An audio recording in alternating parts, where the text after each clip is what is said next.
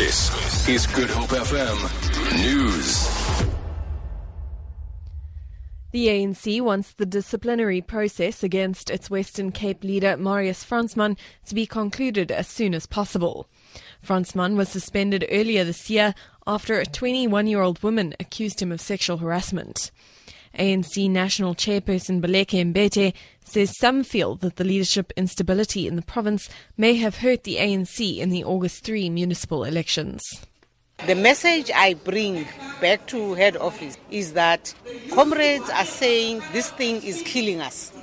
No further delay must be entertained because the longer you drag, the more pain you are spreading into the soul of the organization. They are saying it might well have also affected the organization and the outcome of the elections. Maybe even if the DA was going to win, maybe it would have won by less than what it won. The city of Cape Town plans to spend just over 65 million rand on street lighting projects by the end of June next year. Mayoral Committee member for Utilities, Ernst Sonnenberg, says they'll be installing more energy efficient lights. He says street lighting plays an integral part in creating safer communities. Sonnenberg says they've already installed lights in Freedom Park near Mitchell's Plain and Imizamo Yetu in Hout Bay. He says they've also spent about 17 million rand last year to repair damaged lights and has appealed to residents not to vandalize infrastructure. Thousands of people have taken to the streets of Cape Town for a fun walk to raise funds for hungry children. The Blisters for Bread Walk is an annual event organised by the Peninsula School Feeding Association. About 12,000 people are taking part in 5 and 10 kilometre walks on the Sea Point Promenade.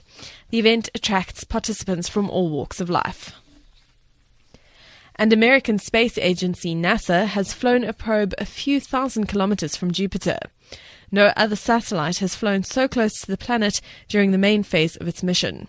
Jonathan Amos has more. When the Juno probe arrived at Jupiter in July, its instruments and camera were switched off. It had to perform a critical rocket maneuver to get into orbit, and engineers didn't want the complication of taking pretty pictures at the same time.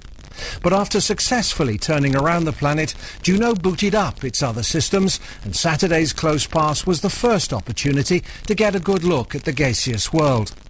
Skimming over the clouds at more than 200,000 kilometers an hour, Juno was programmed to acquire ultra-high resolution images.